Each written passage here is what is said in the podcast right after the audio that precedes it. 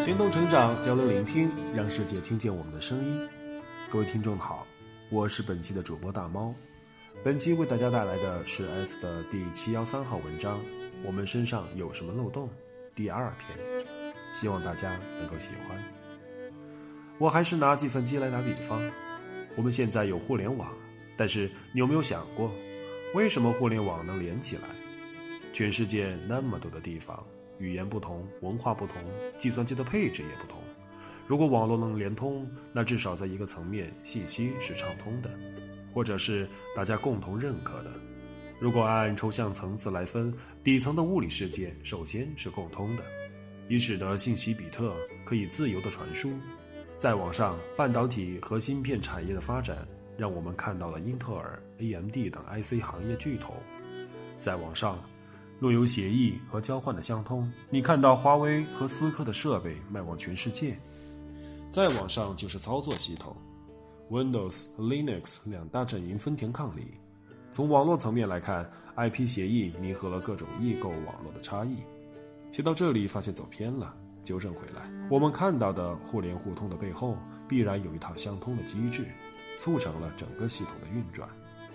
也正因为如此，爆发一个重大的高危漏洞，波及的范围可以扩散到全球。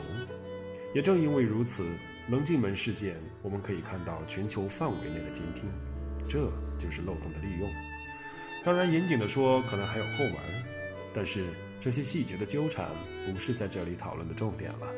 同样的分析逻辑放在人身上，人和人的相连靠的是什么？有的人说是语言，有的人说是文化，但是如果说人性这个词儿，是不是更根本一些？人性这个词儿太厚重了，凝结了几千年前人的总结。我下面的文字打算用我浅薄的理解陈述一下我的分析和我的逻辑。人性从字面上可以理解为人的属性，而属性必然包括多个方面。如果从时间上来看，人是生命体的一种形式，就携带了这个物种进化以来的各种习性。同时，人又是一种社会动物，社会领域的各个方面也会对人产生影响，这是宏观层面。然而，从微观层面，人和自己的生存局部有很大的关联。局部包括你的家人、朋友、同学、亲戚、同事、客户，以及你生活的圈子、你的层次，这些都会对你的各种属性产生影响。这些影响的综合与相互作用，构成了你的个人属性。而千千万万个群体在统计上显现的特性，就构成了人性。所以，人性从来不会是一个轻松的词儿，因为人性承载了太多的东西。所以，成长也从来不是个轻松的事情，因为这意味着我们是背着载荷前行，带着镣铐跳舞。当一个系统积累的逻辑过于复杂，而其中出现漏洞的可能性也越大，人性也是如此。当人性承载的厚重越多，我们身上的漏洞也随处可见。我在文章《我们都在为我们自以为是的需求买单》中提到，当我们有个需求，我们就会被这样一个需求所牵引，从而让我们容易受到攻击，而其实这就是一种漏洞。所以，需求是我们的软肋，也是我们的漏洞。古人有云：“无欲则刚。”当我们有需要的东西时，这就很容易造成可乘之机。我们可以审视一下。所有的系统，但凡其有所需求，都会有可以利用的漏洞。